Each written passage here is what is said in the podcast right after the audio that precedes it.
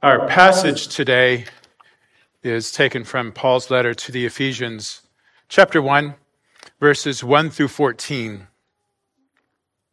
Ephesians chapter 1, verses 1 through 14.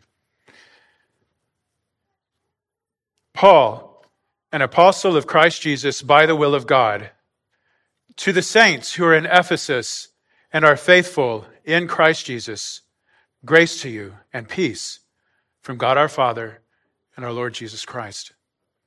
Blessed be the God and Father of our Lord Jesus Christ, who has blessed us in Christ with every spiritual blessing in the heavenly places, even as he chose us in him before the foundation of the world, that we should be holy and blameless before him.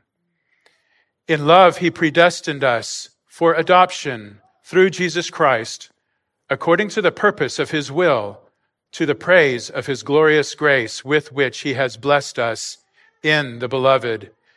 In him we have redemption through his blood, the forgiveness of our trespasses, according to the riches of his grace, which he lavished upon us in all wisdom and insight, making known to us the mystery of his will, according to his purpose, which he set forth in Christ as a plan for the fullness of time, to unite all things in him, things in heaven and things on earth.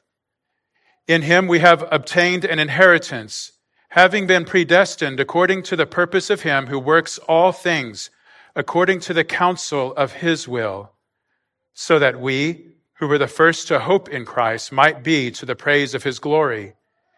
In him you also, when you heard the word of truth, the gospel of your salvation, and believed in him, were sealed with the promised Holy Spirit, who is the guarantee of our inheritance until we acquire possession of it to the praise of his glory. Let's pray. Father,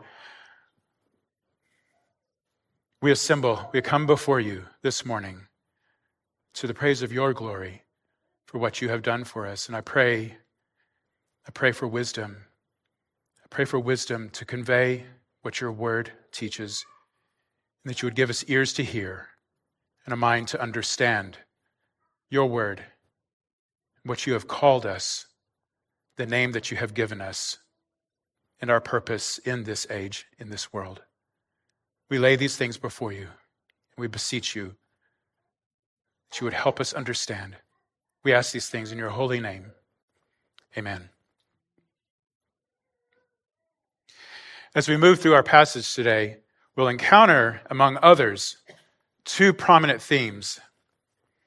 One, that we, the elect, are blessed by God, by God the Father, in Christ. And two, that this is a revealed mystery which God the Father has set forth in Christ and revealed to his saints in all wisdom and insight. The mystery of the gospel is a prominent theme in a number of Paul's letters. In his closing remarks to the Romans, he describes this mystery of the gospel as hidden or kept secret for long ages past, but now, that is at the time of the apostles, is disclosed through the prophetic writings, that is the Old Testament scriptures, and revealed to all nations both Jew and Gentile, and that this revelation is by decree of God, the purpose of which, he continue, he goes on, the purpose of which is to bring about the obedience of faith. To bring about the obedience of faith. That's Romans 16, 25 through 26. God's revealing of this mystery to the apostles can be traced through the book of Acts. And the revealing of this mystery coincides with the calling and the commission of Paul. The progress of the gospel in Acts, or the stages of the gospel, as some call it, is laid out by Jesus himself in Acts chapter 1. Verse 8 The disciples asked Jesus, Lord, will you at this time restore the kingdom to Israel? And Jesus re- replies to them, It is not for you to know the times or the seasons that the Father has fixed by his own authority. But you, apostles, will receive power when the Holy Spirit has come upon you, and you will be my witnesses in Jerusalem and in all Judea, in Samaria, and to the ends of the earth. Acts reads as high drama as Luke tracks the unfolding of the mystery of Christ. We'll try, I, am we'll try and make this introduction overview of Acts real quick, as brief as possible. So we'll pick up in chapter 7, chapter 7 with Stephen. Here, Luke records Stephen's brilliant defense before the Jewish council.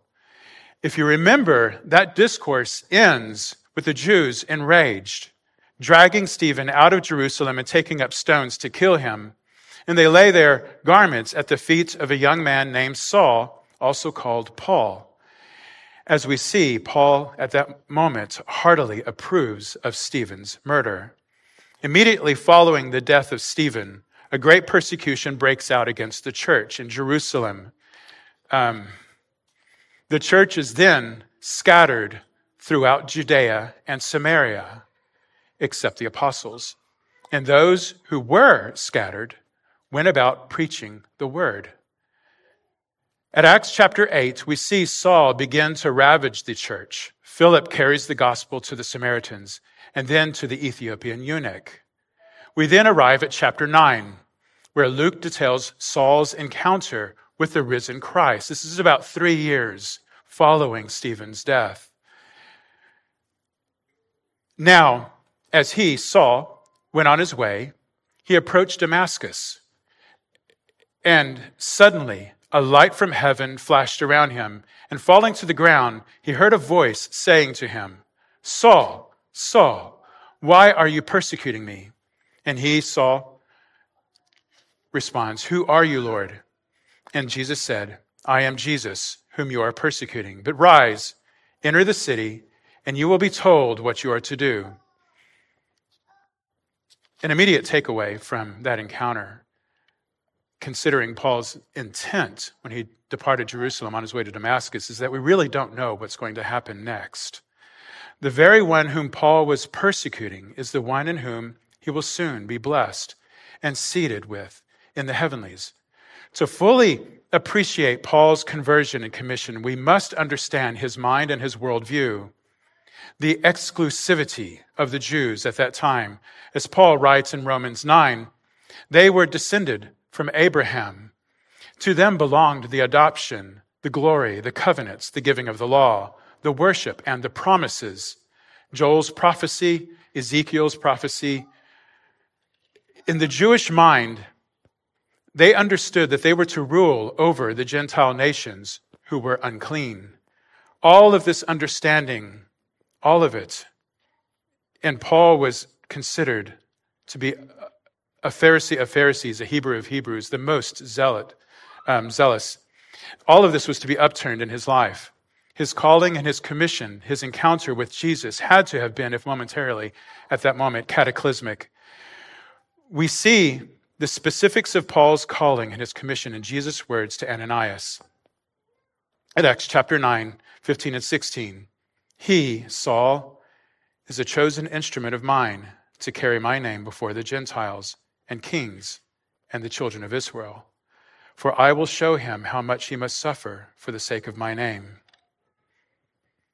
About six years after Stephen's death, we find Peter in Joppa on Simon the tanner's rooftop praying and anticipating lunch. Peter has the vision of the great sheet lowered from heaven here, we see God's gentle instruction in the leading of his people and the furthering of his gospel. God sends Peter a vision preparing his mind and his heart for the house of Cornelius, a Gentile. In his vision, Peter sees the sheet filled with unclean animals, and he is commanded three times to rise, kill, and eat. Here, at this moment, we catch a glimpse of Peter's ceremonial devoutness he exclaims that he has never eaten anything that is common or unclean. And the vision ends with these words What God has made clean, do not call common. Immediately following the vision, Peter is asked to enter a Gentile's home, which it is clear from the passage that he would have had reservations if, if outright refused. We will never know because when Cornelius' men arrive asking for Peter, Peter is commanded by the Spirit, Rise and go down and accompany them without hesitation, for I have sent them. It is clear at that moment that God is revealing a mystery to Peter, the mystery of the gospel. We see Peter's understanding of the kingdom of God. At that moment, we see Peter's understanding of the kingdom of God and the gospel at this juncture in Acts when he confesses to Cornelius that it is unlawful for a Jew to associate with a Gentile. And this is the, but has only the day before, Peter has begun to truly understand that God shows no partiality. But in every nation, anyone who fears him and does what is right is acceptable to him. Peter then begins to explain the gospel. And while he is still speaking, the Holy Spirit falls on all the Gentile hearers at that, at that time. Between Acts chapters 10 and 11, the apostles in Jerusalem come to this important understanding, setting the final stage of the gospel's progress. At the meeting in Jerusalem, Peter is speaking to the apostles and to what um, Luke writes as, a, as the Jewish circumcision, the circumcised Christians who were very devout. They continued keeping the law. Um, at the meeting in Jerusalem, Acts chapter 11, verses 17 through 18, uh, verses 17 and 18, Peter's testimony is this. If then God gave the same gift to them, the Gentiles, as he gave to us when we believed in the Lord Jesus Christ, who was I that I could stand in God's way? When they heard these things, they fell silent. It was, they were stunned. It was a stunned silence. And they glorified God, saying, Then to the Gentiles also God has granted repentance that leads to life. We have been, this is it was 2,000 years later. It is, we must understand our mindset at this time that today we might say the reverse of that, that the gospel is for and the Holy Spirit is for the Jews. Also, it is we are so far removed from this moment. This is an understanding we must return to as it is framed and always on display in the Word of God. God has granted us Gentiles repentance that leads to life. This, I'm getting ahead of myself. On the heels of Peter's testimony, Luke reminds us in again, this is on the heels of Peter's testimony. It's the very next verse. What we just read was 17 and 18. And verse 19, the continued prevailing understanding among the Christian Jews. Verse 19, now those who were scattered because of the persecution that arose over Stephen traveled as far as Phoenicia and Cyprus and Antioch, speaking the word to save none but Jews only. Finally, is that Acts 13, this is 11 years or 17 years following Stephen's death. In 11 years following the salvation of the house of Cornelius, Barnabas has gone and sought after Saul, also called Paul, and he has brought him to Antioch. That we see the hand of God at the beginning of the final stage set forth by Jesus of the gospel's progress in the book of Acts, the ends of the earth. Acts chapter 13. The Jews are jealous of the crowds that are listening to Paul and they begin to contradict and revile him. Upon seeing this, Paul announces in the synagogue at Antioch that it was necessary that the word of God be spoken first to you, since you thrust it aside and judge yourselves unworthy of eternal life. Behold, we are turning to the Gentiles, for so the Lord has commanded us, saying, and notice Paul's use of the scriptures. He's quoting Isaiah 49 6. I have made you a light for the Gentiles, that you may bring salvation to the ends of the earth. And when the Gentiles heard this, the Gentiles, that's us, they began rejoicing and glorifying the word of the Lord. And as many as were appointed to eternal life believed. It is about 14 years later, after this, that Paul will pen or dictate his letter to the Ephesians. As we walk through Ephesians, we will, with God's help, better understand the mystery of the gospel that Paul, the apostle, by the will of God and through the grace and faithfulness of God, made known to our fathers, who then faithfully passed the gospel to the next generation, and so on. This gospel has not changed in 2,000 years. God's faithfulness and grace, which abounds, abounds towards us, has delivered the gospel to us in its entirety. Not, not one jot, not one word has been left out. It is God's faithfulness. Paul opens his letter. it's that bad. Paul opens his letter to the Ephesians with his customary greeting. Paul, an apostle of Christ Jesus by the will of God, to the saints in Ephesus who are faithful in Christ Jesus. There are a number of very important early manuscripts of Paul's letter that do not bear the city name of Ephesus. Others do. It's understood that Paul's letter was intended to be a circular letter, encyclical, to be read in all of the churches in the Roman province of Asia, not just in the capital city of Ephesus. We get the backstory of Paul's work in Ephesus in Acts chapter 19, verses 8 through 10. Paul enters the synagogue, and for three months he speaks boldly, reasoning and persuading them about the kingdom of God, the gospel. But when some became stubborn and continued in unbelief, speaking evil of the way before the congregation, he withdrew from them and took the disciples with him, reasoning daily in the hall of Tyrannus. Tyrannus. This continued for two years, so that all the residents in Asia heard the word of the Lord, both Jews and Gentiles. Considering Paul's length of stay in Ephesus, reasoning daily for two years, possibly 52 through 55 AD, that the Hall of Tyrannus became a launching point for the Word of God and the gospel. It's justifiable to call Paul's letter Ephesians. Ephesus was the capital city of the province of Asia, modern day Turkey.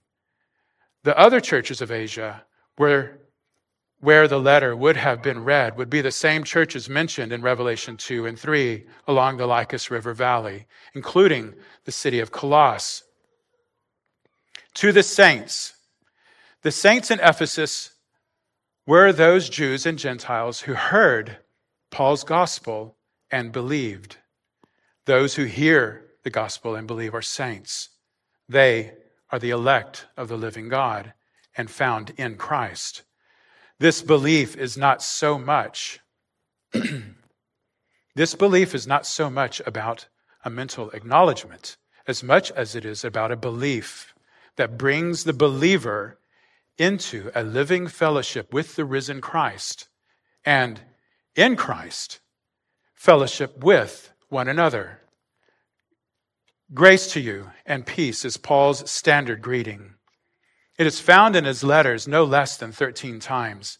Martyn Lloyd-Jones observes that grace always precedes peace. Grace always precedes peace. For by grace you have been saved through faith. This is not of your own doing, it's a gift of God. It is only through the grace of God that we are able to enjoy the peace of Jesus Christ.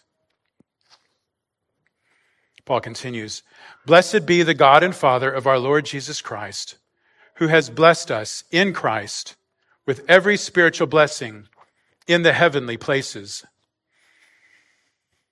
Following, following the introduction, Paul begins what is a truly sublime doxology. From verse 3 through verse 14, Paul expounds magnificently the glory and the wisdom of God. These 11 verses are a truly singular, complete Pauline thought. There's no punctuation in those 11 verses except Paul's wonder. Unlike his other letters, where he will greet and then comment on any news from the readers or begin addressing doctrinal issues in Ephesians, Paul immediately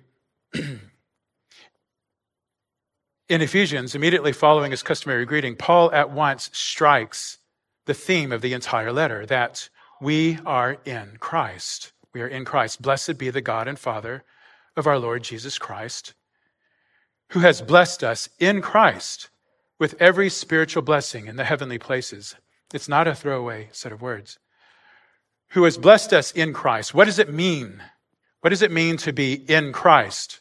The phrase in Christ, both literal and inferred, occurs no less than 14 times in our section of Scripture today. If you read through, note that um, 14 verses. Those who have believed the gospel and put their faith in Jesus Christ are found in Jesus Christ, are found in Christ.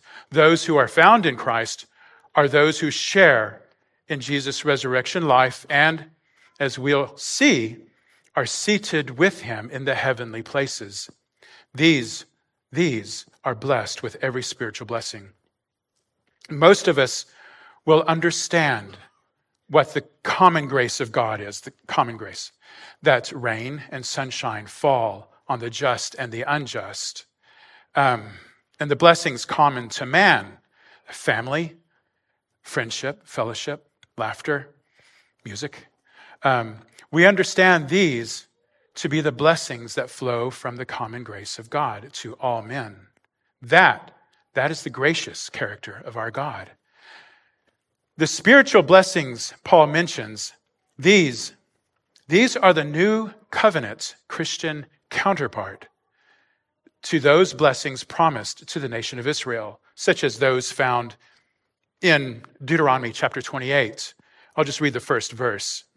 and if you, Israel, faithfully obey the voice of the Lord your God, being careful to do all of his commandments that I command you today, the Lord your God will set you high above all the nations of the earth.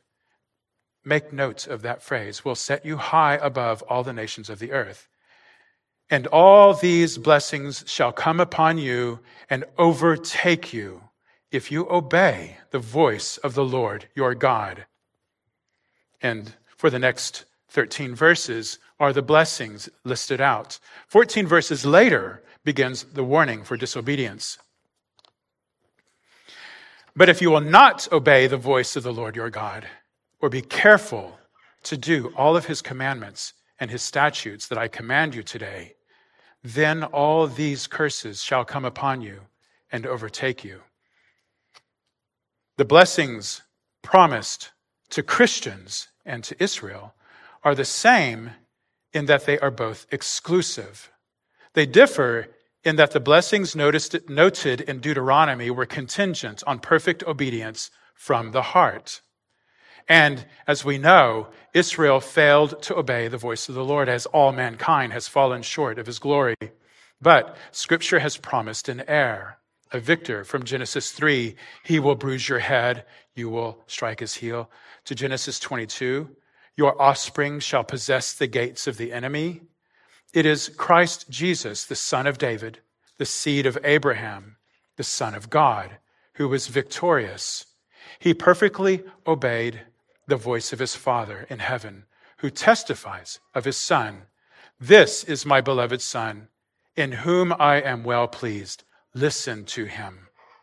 Christ Jesus is the true and faithful Israel. He is now set high above all the nations of the earth. Jesus secured all of the promises and the blessings as the Son of Man and the Son of God. The blessings in Christ differ from those mentioned in Deuteronomy in this way.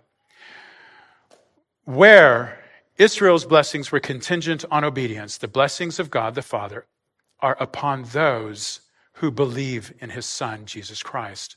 We who have heard the gospel of Jesus Christ, again, and believed, are blessed in Christ and seated with him in the heavenly places. The heavenly places, that phrase, is used 17 times in the New Testament, five of which are found in Ephesians. The first, I think the first mention of it is Jesus to Nicodemus when he's kind of chastising Nicodemus and saying, If you do not understand earthly things, how will you understand heavenly things when I It's the same, it's the same Greek word. Heavenly places is that realm where believers seated with Christ receive God's divine blessings. It's not an abstract idea, it is reality. Again, Paul refers to this realm five times in his letter. It is where um, Ephesians 1 3 we just read, we are blessed in Christ.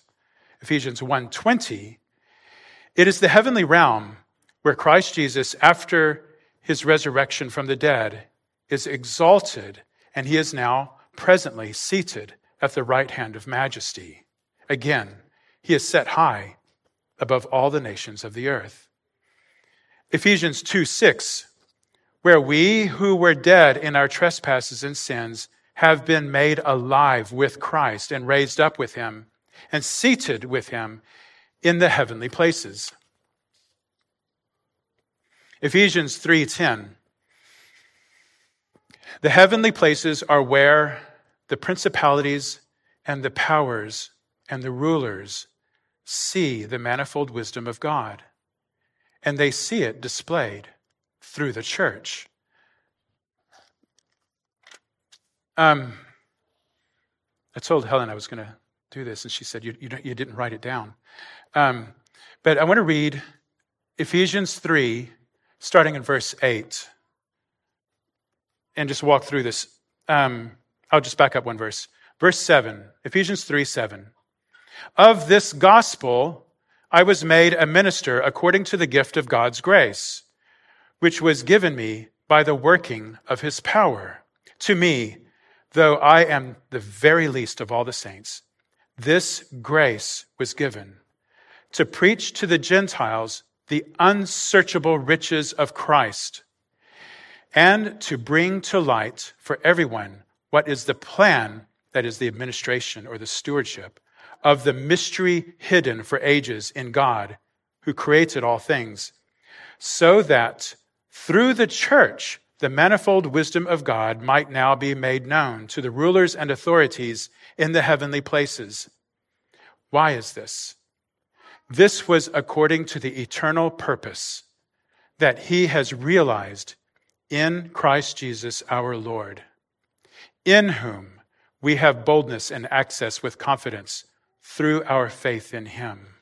It adds perspective and depth to the heavenly places where the rulers see the manifold wisdom of God displayed.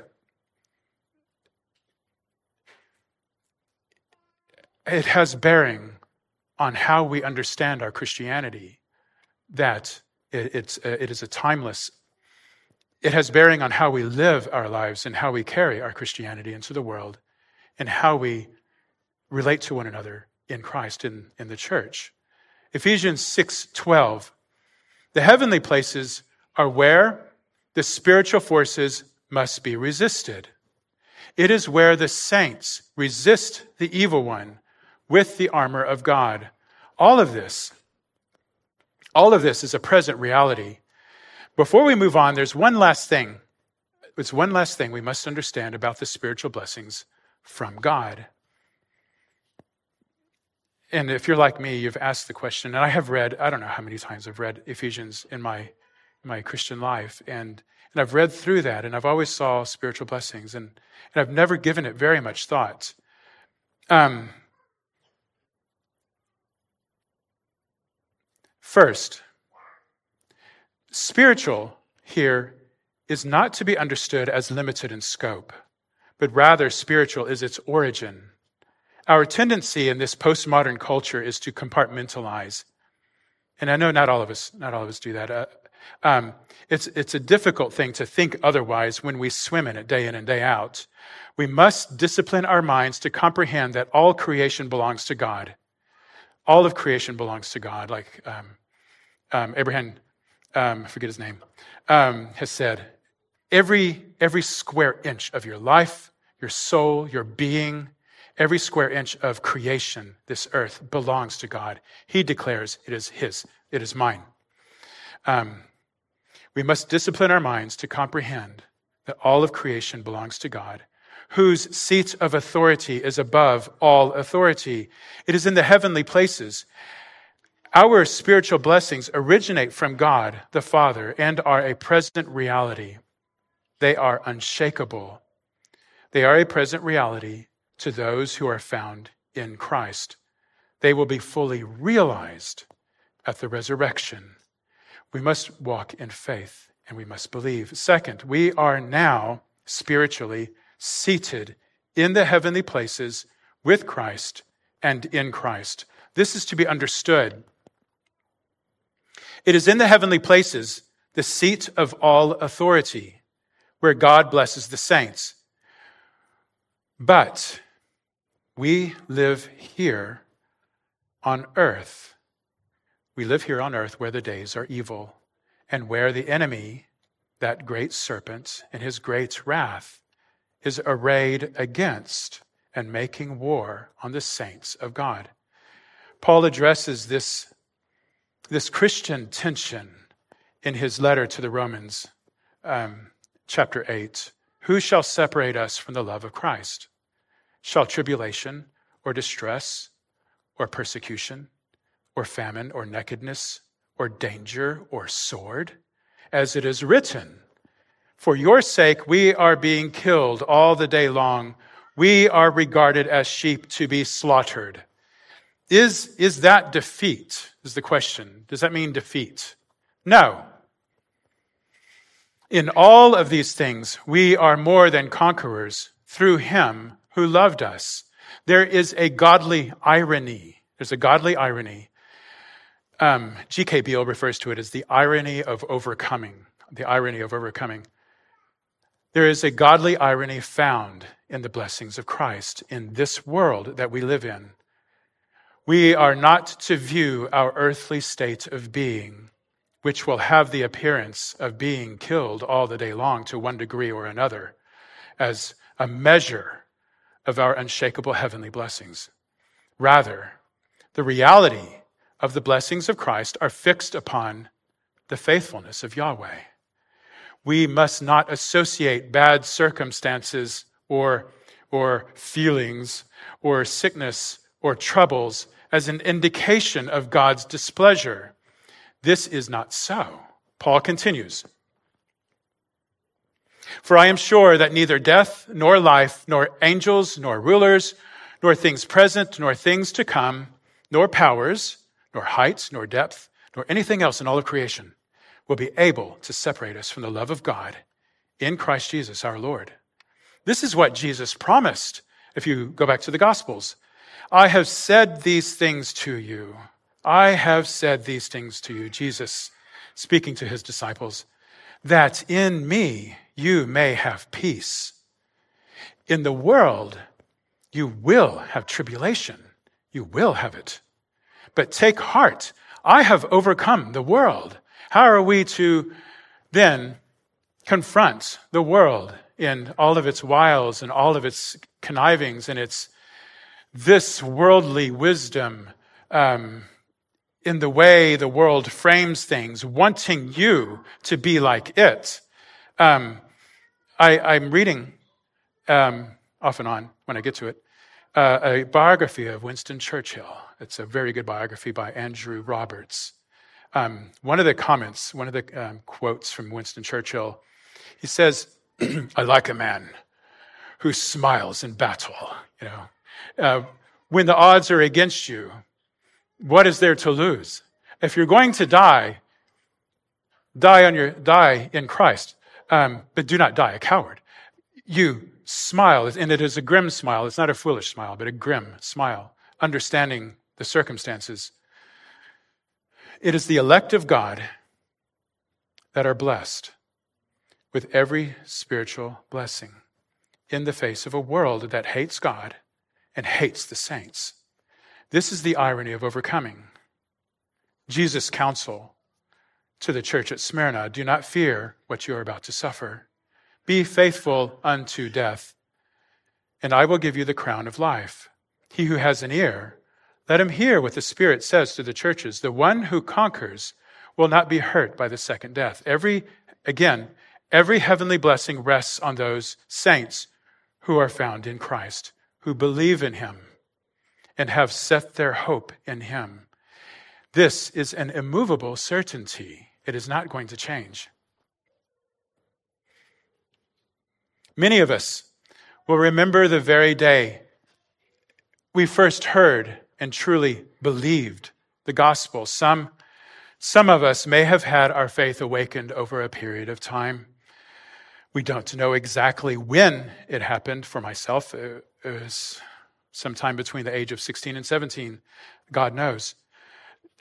Nevertheless, there was a moment when we were born from above and made alive in Christ. Ephesians 1, verse 4 continues Paul's thoughts. Even as he chose us in him before the foundation of the world. Here, we come face to face with the mystery of election. We see that our God has no earthly temporal constraint. We, the elect, have been objects of his eternal choice since before the foundation of the world. In the next phrase, we then see and understand when we, re- when we read that, let me just read the whole thing. Even as he chose us in him before the foundation of the world, that we should be holy and blameless in him. It is here that we see somewhat of a glimpse as to the immense depth of what our salvation in Christ holds and expects of us. It is nothing less than our entire sanctification. This is unceasingly at work in our soul, in our mind, and in our affections while we have breath to be finished at our death and then and then fully bodily realized at the resurrection. From this reading, it is the clear will of God that those who are in Christ should be wholly wrought, formed, and shaped into his image through the word of God. You were chosen in Christ before the foundation of the world to be holy and blameless in him. This understanding, this doctrinal understanding that we should be holy and blameless in him, overturns any belief that our manner of living, that our manner of thinking, that what we love is of no consequence. To be holy is to be set apart in our thinking, our speech, and in our conduct. As it is written, Be holy, for I am holy. To be blameless is to be without blemish, without stain, without wrinkle, no blemish of sin. Paul writes in his letter to the Philippians Do all things without grumbling or questioning, that you may be blameless and innocent, children of God, without blemish in the midst of a crooked and twisted generation, among whom you shine as lights in the world. As an aside, continue on, um, that we should be holy and blameless before Him in love. In love, He predestined us for adoption through Jesus Christ, according to the purpose of His will. If you're reading the ESV, you'll notice that verse 4 reads that we should be holy and blameless before Him, followed by a full stop. And in love begins the following full sentence and brings verse 4 to an end. The KJV and ASV versions end the sentence with in love, thus closing the thought at the end of verse 4, allowing verse 5 to begin a new thought. However, it is read, it is either describing our standing that we should be holy and blameless before Him in love, or it will describe God's actions. In love, He predestined us. Both readings are true, both are consistent in Scripture. So, we will read verse 5. In love, He predestined us for adoption through Jesus Christ according to the purpose of His will. It's clear that those whom God predestined in Christ are those He has set His love on and marked before creation, foreordaining his elect to the blessed privilege of adoption as sons through Jesus Christ to himself. Adoption into the household of God is more. It is more than being children of God, which is indeed part of our new birth. Adoption through Jesus Christ brings with it not just the privilege, but also all of the responsibilities for those whom God has acknowledged as freeborn, full grown sons in his house. The house of God is a well ordered house. We're no longer sons of disobedience, we're no longer slaves, but we are now truly free. We are sons of the living God. Our behavior is an indicator. Our words, our actions, our thoughts. Are we walking in a manner worthy of our adoption and our placement in Christ? There is no hedging. There's no hedging in the kingdom of God. We belong to Christ, or we're slaves to sin.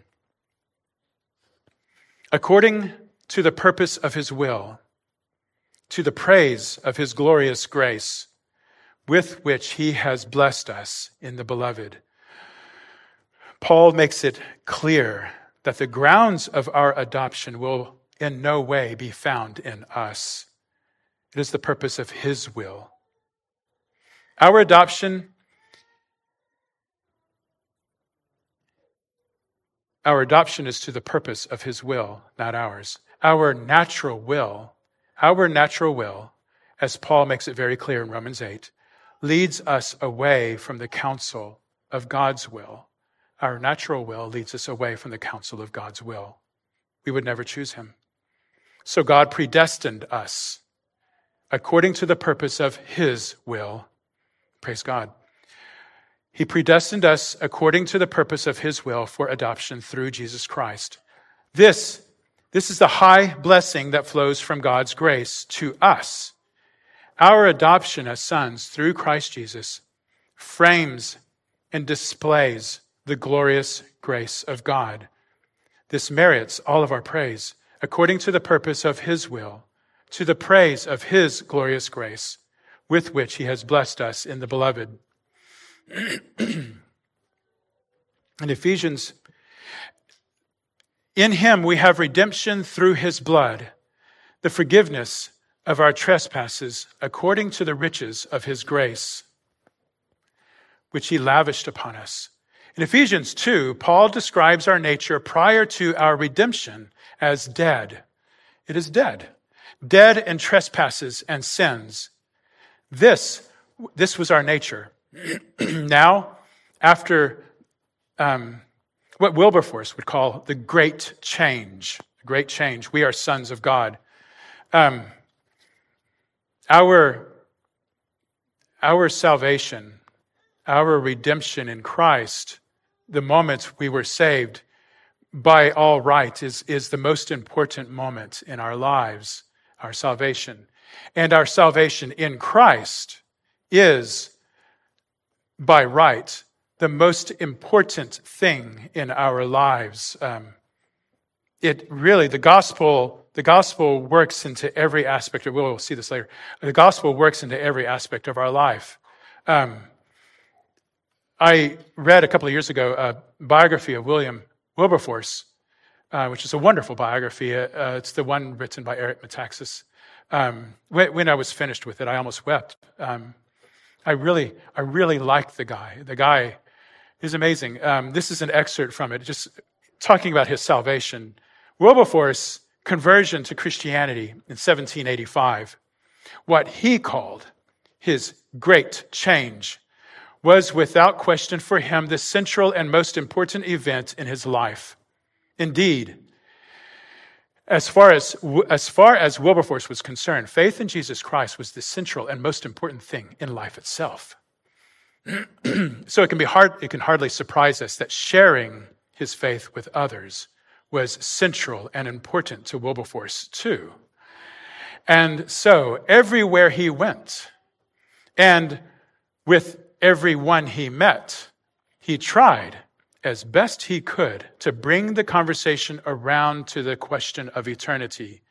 Wilberforce, who was a member of parliament, he, he, he brought the question of the slave trade to Parliament, if you've seen the movie Amazing Grace, which is just a, a, a microcosm. Um, should read the book. He brought it kicking and screaming into Parliament and the entirety of his life.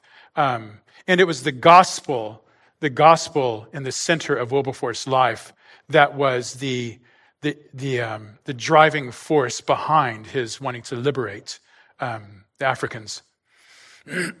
Wilberforce, um, he would bring the, uh, bring the conversation around to a question of eternity. Wilberforce would prepare, this is what he would do. This is what he would do.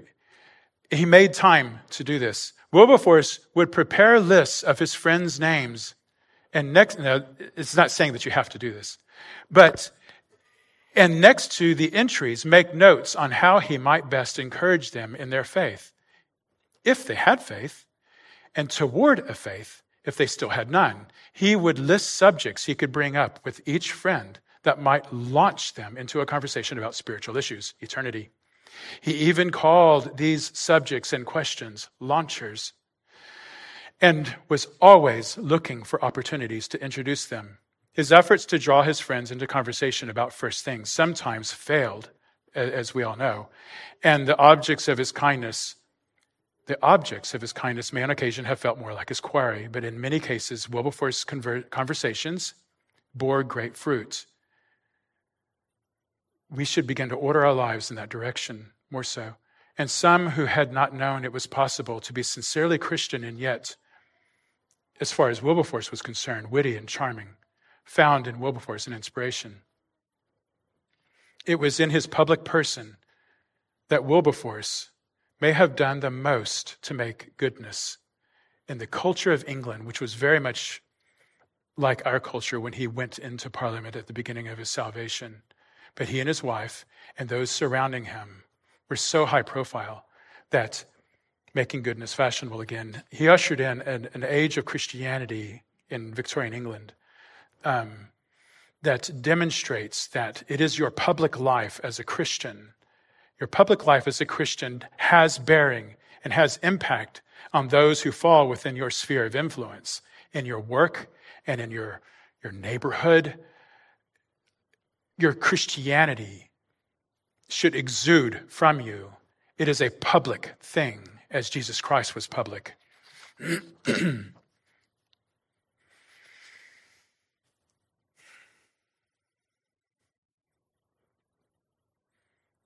Prior to our salvation, we were sons of disobedience.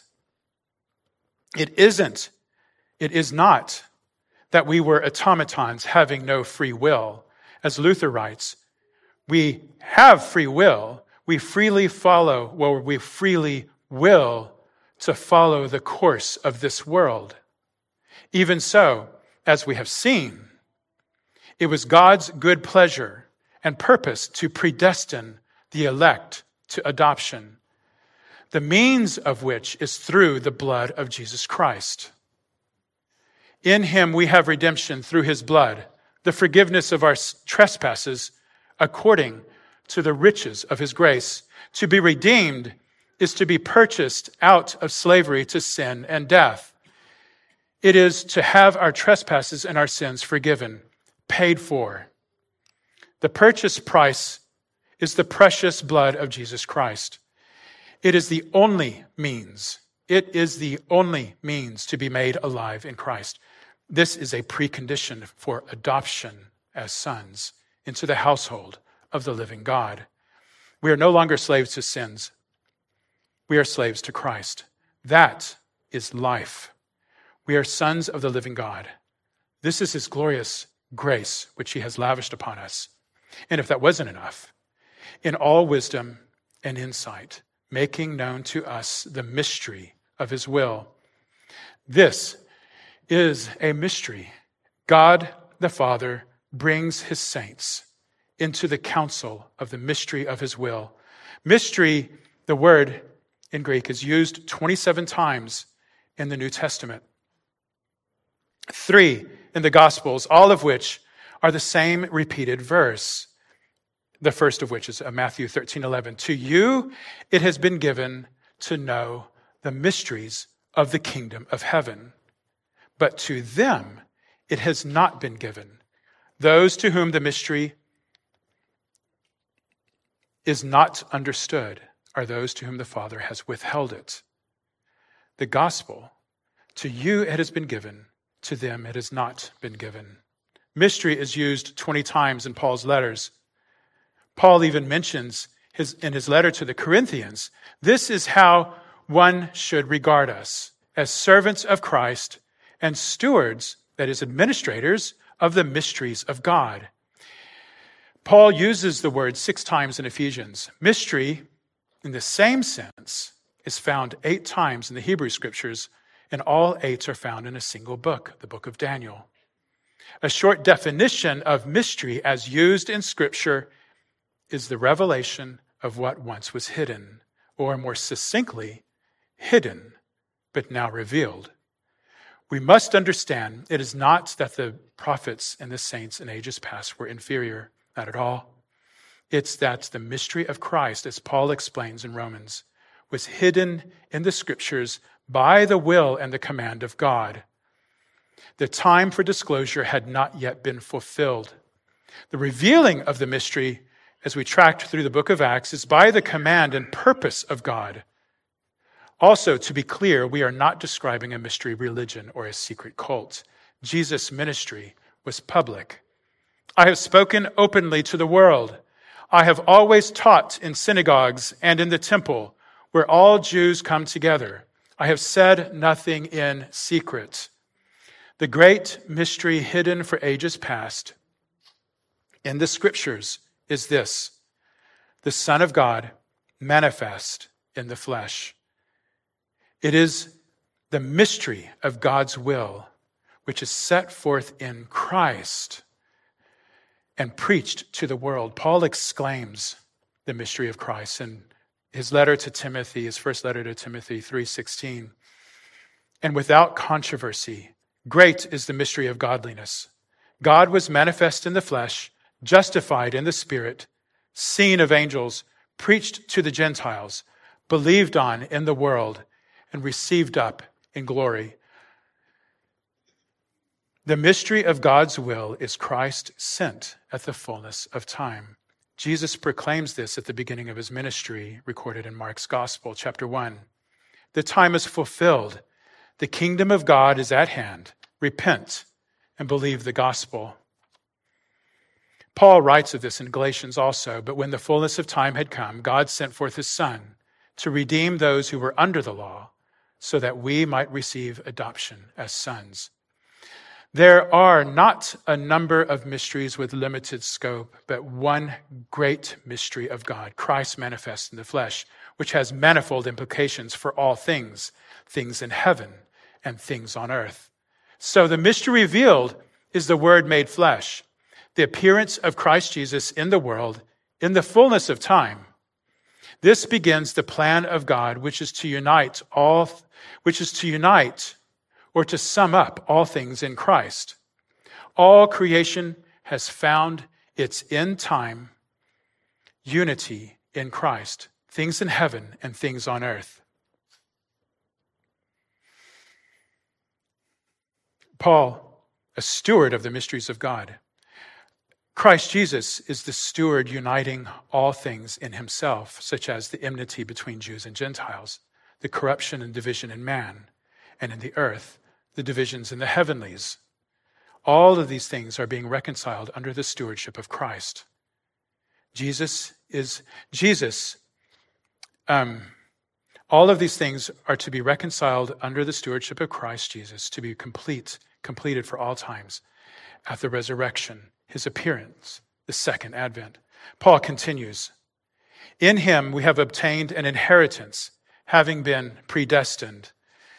A literal treatment of this verse will read In him we were made a heritage by Lot, having been predestined, to be chosen by Lot and made a heritage or possession of God. Paul makes an allusion to Deuteronomy chapter 7, verse 6. For you are a people holy to the Lord your God. The Lord your God has chosen you to be a people for his treasured possession, as does Peter when he writes, But you are a chosen race, a royal priesthood, a holy nation, a people for his own possession. A good example of this action of choosing by lot is the conversation between Jacob and Joseph when Joseph presents his sons Manasseh and Ephraim to his father Israel. Genesis 48 reads And Jacob said to Joseph, God Almighty appeared to me at Luz in the land of Canaan and blessed me and said to me, Behold, I will make you fruitful and multiply you, and I will make you a company of peoples, and will give this land to your offspring after you for an everlasting possession. And now your two sons, who were born to you in the land of Egypt before I came to Egypt, are mine. Ephraim and Manasseh shall be mine, as Reuben and Simeon are. They are mine. They are no longer sons of Egypt but will be hereafter sons of Israel, his possession, his heritage. We were once sons of disobedience, but we are now sons of the living God. Paul then restates another running theme that is predestination. A quick summary. Verse 4 We were chosen before the foundation of the world to be holy and blameless. In verse 5, we were predestined to adoption as sons through Jesus Christ. And here in verse 11, we were made a heritage by Lot, having been predestined according to the purpose of Him, who works all things according to the counsel of His will. In verse 5, we saw that through Jesus Christ we were predestined to adoption. Here in verse 11, we see that from before creation, it was the purpose of God to elect a people for Himself. And we see that whatever God wills, he is able to work. All things work together according to the purpose and counsel of his will.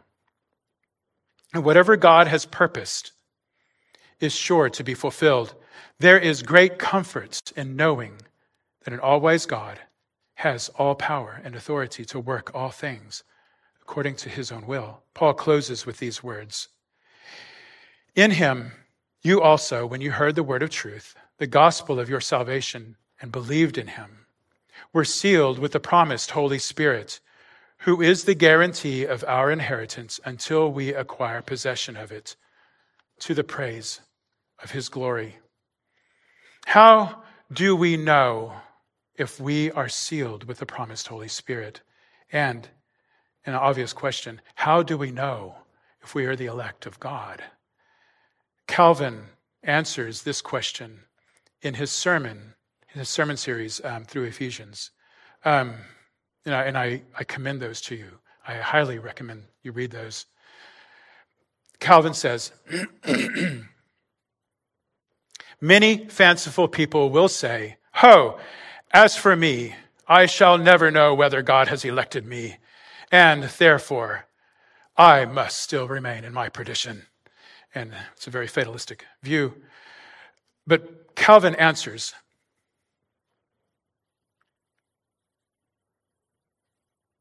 I lost my place. Sorry. Here we go. Yes, yes. But that is for want of coming to Jesus Christ. How do we know that God has elected us before the creation of the world? By believing in Jesus Christ by believing in Jesus Christ, saints. I said before that faith proceeds from election and is the fruit of it. Faith proceeds from election and it is the fruit of it, which shows that the root is hidden within. Whosoever then believes is thereby assured. Whoever believes is thereby assured that God has worked in him.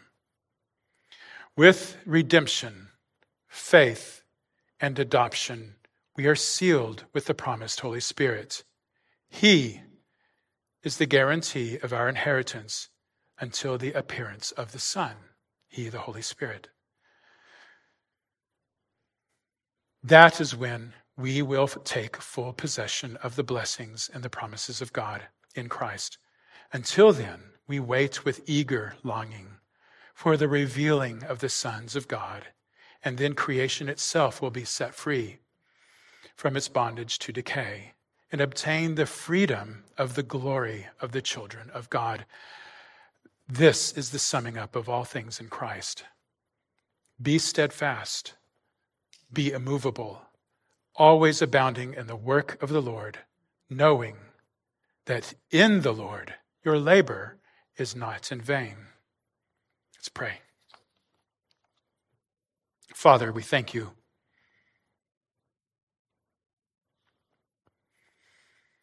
And, and, and many times words escape us. Well, how can we say it? How can we describe except repeating your word? Holy, holy, holy is the Lord God Almighty. The whole earth is full of your glory. We give thanks to you. Worthy is the Lamb. For you have done great things, great things in us and through us. I pray that you would work, continue your work in us, sanctification, that you would give us strength and wisdom and understanding for the days to come in this evil day. We lay these things at your feet